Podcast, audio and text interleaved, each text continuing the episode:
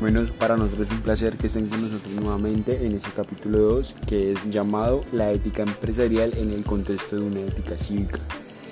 Para comenzar, podemos estar en el primer capítulo, donde nos decía llamado una primera aproximación a la ética cívica. Bueno, una aproximación a la ética cívica, primero fue el filósofo español Pedro Laín, que se caracterizaba como aquella que debe obligarnos a colaborar lealmente en la perfección de los grupos sociales, en pocas palabras, es decir, a una entidad profesional, una ciudad, una nación, entre otras. Ojo, sin un consenso táctico entre los ciudadanos acerca de lo que sea esencialmente esa perfección. La moral civil no parece posible. En el capítulo 2, llamado El hecho del pluralismo moral, ¿a qué se refiere a la moral? Una gran parte de la población venía entendiéndola como una parte de la religión, es decir, el catecismo y todo ese contexto. ¿Dónde se fundamenta la obligación moral si no es de la voluntad de Dios? Es una gran pregunta. Pues en ese tiempo se creía que la moral debía quedar asumida por la religión y esa tomará para un estilo de vida o para llegar a las decisiones justas. Y pues en ese sentido debía dividirse en dos partes. La primera parte como la ética individual, que se refiere a los deberes y virtudes que un individuo debe asumir para alcanzar su perfección, su éxito, y entre otras. Y por otro lado tenemos la ética social. La ética social es la que se preocupa por las relaciones entre los hombres, familias, trabajos y demás ámbitos sociales. Bueno, en el tercer ítem tenemos como el nacimiento de la ética cívica. Bueno, primero que todo ustedes se preguntarán qué es cívica. Bueno, la palabra cívica es un adjetivo que se emplea para referirse al comportamiento de los ciudadanos y a la convivencia social de las personas que conforman una sociedad. En otras palabras, así un poco más contexto y algo más resumido, es que la palabra cívica quiere decir ciudadano. En el apartado 4, en el capítulo 4, veamos que existen tres características de la ética cívica: la ética de mínimos, la ética de ciudadanos no de súbditos y la ética de la humanidad. En el apartado 5 veamos que tenían el contenido mínimo de una ética cívica. Los valores, en primer lugar, están los valores de libertad, de igualdad y solidaridad. La ética cívica nace entonces de la convicción de que los hombres ciudadanos capaces de tomar decisiones de un modo moralmente autónomo y por tanto debe tener un conocimiento suficiente a cabo de lo que consideramos bueno, como para tener ideas moralmente adecuadas sobre organizar nuestra convivencia sin necesidad de recurrir a los proyectos y autoridades impuestos. Igualdad significa allí lograr para todos iguales oportunidades de desarrollar sus capacidades, corrigiendo las desigualdades naturales, sociales y ausencia de dominación de unos hombres por otros, ya que todos son iguales en cuanto a autónomos y en cuanto a capacitados para ser ciudadanos. La célebre afirmación del Cantar del Mío Cid, Dios qué buen vasallo, si hubiese buen señor, pierde en nuestra ética cívica todo su sentido, porque un hombre no debe ser vasallo, no debe estar sometido a un señor, sino ser autónomo y ciudadano. Y en esto todos los hombres son iguales, de ahí que se vea obligatorio para una sociedad que reconozca estos valores promover una igualación material y cultural de las personas que le permita verdaderamente realizarse en su autonomía.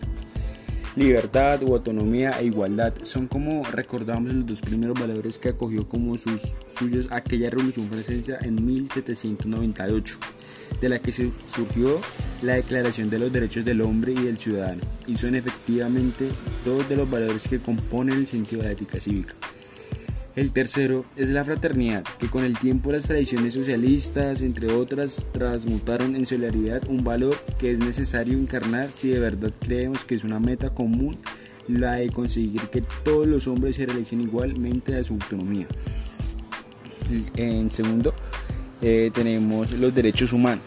Como es sabido, los derechos humanos reciben el nombre de derechos morales porque, aunque son la clave del derecho positivo, no forman parte de él, sino que pertenecen al ámbito de la moralidad, en el que el incumplimiento de los que deben ser, no vienen o decimos que forman parte de la ética cívica, concretando en distintas generaciones los valores de libertad, igualdad y solidaridad. Las tradiciones socialistas, por su parte, en cuestión de tales derechos pueden resultar, si no vienen respaldados por una seguridad material, y de que la inspiración a la igualdad sea la que guíe el reconocimiento de la segunda generación de derechos, los derechos económicos, sociales y culturales. Estas dos tradiciones han sido ya reconocidas explícitamente por las Naciones Unidas en la Declaración del año 1948, por la que hace la llamada a generación, porque todavía no ha sido recogida en declaraciones internacionales. Vienen guiadas por el valor de la solidaridad, ya que se refiere a un tipo de derechos que no pueden ser respetados sino por un medio de la solidaridad internacional. Me refiero al derecho a la paz, o derecho a vivir en una sociedad en paz, y el derecho en un medio ambiente sano. Derechos ambos son imposibles de respetar sin solidaridad universal. ¿Por qué? Aunque individuos y de procurar el medio ambiente sano, sin un acuerdo y una acción internacional es imposible alcanzar estas metas. Ciertamente los derechos mencionados todavía no han sido expresamente reconocidos en declaraciones internacionales que forman parte ya de la conciencia moral, sino de los países con democracia liberal, forman parte de su ética cívica, lo cual significa que aunque la legislación de un determinado país no recogiera normas en torno a la fabricación y tráfico de armas o en torno a la contaminación, la conciencia moral cívica de los países desarrollados sí que repudia un tipo de acciones semejantes de lo que se sigue a quien fabricará armas o traficará con ellas, o quienes no hiciera nada para evitar residuos contaminantes estarían actuando de forma inmoral, aunque este país concreto su acción no fuera ilegal. En el punto 3 nos daban la tolerancia activa, pues naturalmente resulta imposible la convivencia de diferentes proyectos de vida feliz sin quienes los persiguen. No son tolerantes con aquellos que tienen una idea de felicidad distinto de ahí que la ética cívica fuera nacido del calor de distintos escritos sobre la tolerancia como una actitud sumamente valiosa. En el punto 4 veamos que un ethos dialógico, la idea de tolerancia activa junto con los otros valores que he mencionado y el respeto de los derechos humanos se expresan de forma óptima en la vida social a través de un tipo de actitud que llamaremos la actitud de ethos dialógico. Ethos que conviene potenciar por quien adopta semejante actitud a la hora de intentar resolver los conflictos que se plantean en una sociedad. Si lo adopta en serio, muestra con ello que tiene a los demás hombres y a sí mismo como seres autónomos. Igualmente es capaz de dialogar sobre las cuestiones que le afectan y que esté dispuesto a entender los intereses de todos ellos a la hora de tomar decisiones. Naturalmente, cada quien llevará el diálogo a sus convicciones y más rico será el resultado del mismo, cuanto más ricas las aportaciones que a él se lleven, pero a ello de acompañar el resultado de todos los interlocutores posibles como actitud básica quien trata de respetar la autonomía de todos los afectados para las decisiones de la solidaridad. En el capítulo 6, veamos que la ética empresarial en el contexto de una ética cívica. En primer lugar, vemos que no es posible una ética empresarial sin una ética cívica, porque los valores de libertad, igualdad y solidaridad concretados en los derechos humanos, el valor de la tolerancia activa, así como la imposibilidad de proponer a otros su propio ideal de vida, si no es a través del diálogo y el testimonio, componen el momento del caudal de la ética cívica. En las sociedades con democracia liberal podemos pues decir que precisamente la ética de las instituciones liberal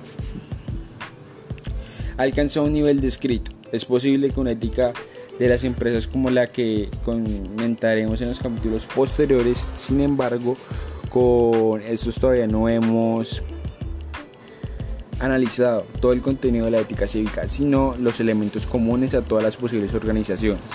En este sentido, en el que recién nacida ética de la empresa tiene por valores irrenunciables la calidad de los productos y en la gestión, la honradez en el servicio mutuo, en el respeto en las relaciones internas y externas de la empresa, la cooperación para lo que continuamente aspiramos a la calidad, la solidaridad al alza, que consiste en explotar al máximo las propias capacidades de modo que en conjunto personas puedan beneficiarse de ellas, la creatividad al espíritu de riesgo. Algo también que nos pareció importante es que no es posible una ética cívica sino una ética empresarial. Si queremos una sociedad de alta moral, es indispensable que las distintas organizaciones se presten a remoralizarlas o a poner en forma sus peculiares actividades, ya que estamos en el tiempo de las responsabilidades y no solo de las exigencias. Ya en los capítulos 7 y 8 vemos que ya nos realizamos una pregunta. ¿Cómo es posible criticar determinadas actuaciones o crear organizaciones legítimas socialmente si no hay convicciones morales compartidas desde las cuales hacerlo? Es decir, ¿por qué sentido tiene criticar si partimos de la base de que no hay convicciones morales comunes? Por ejemplo, si tenemos un marco legal desligado a la moralidad, apartado de las instituciones, las personas serán obligadas a actar las leyes, que en muchas ocasiones son carentes de empatía, de ética y de conocimiento de la verdadera realidad, lo que en cierta forma provoca un malestar generalizado. De este modo, solo tenemos un Estado de Derecho para los comunes y religión para los creyentes, de tal forma que para algunos solo existe el pecado y para otros el delito, o ambos. Pero ¿en dónde dejamos la ética? Ética, derecho y religión son formas de orientar a la conducta, las cuales, a pesar de estar estrechamente relacionadas, no se identifican. Sobre todo están conectados porque una determinada forma de religión favorece el nacimiento de un tipo de conciencia moral y derecho, pero a su vez una forma de conciencia moral o derecho favorece el surgimiento de un tipo de religión, de la misma forma del derecho de tipo conciencia moral y viceversa. De esta forma, ¿dónde está la diferencia? Por ejemplo, en la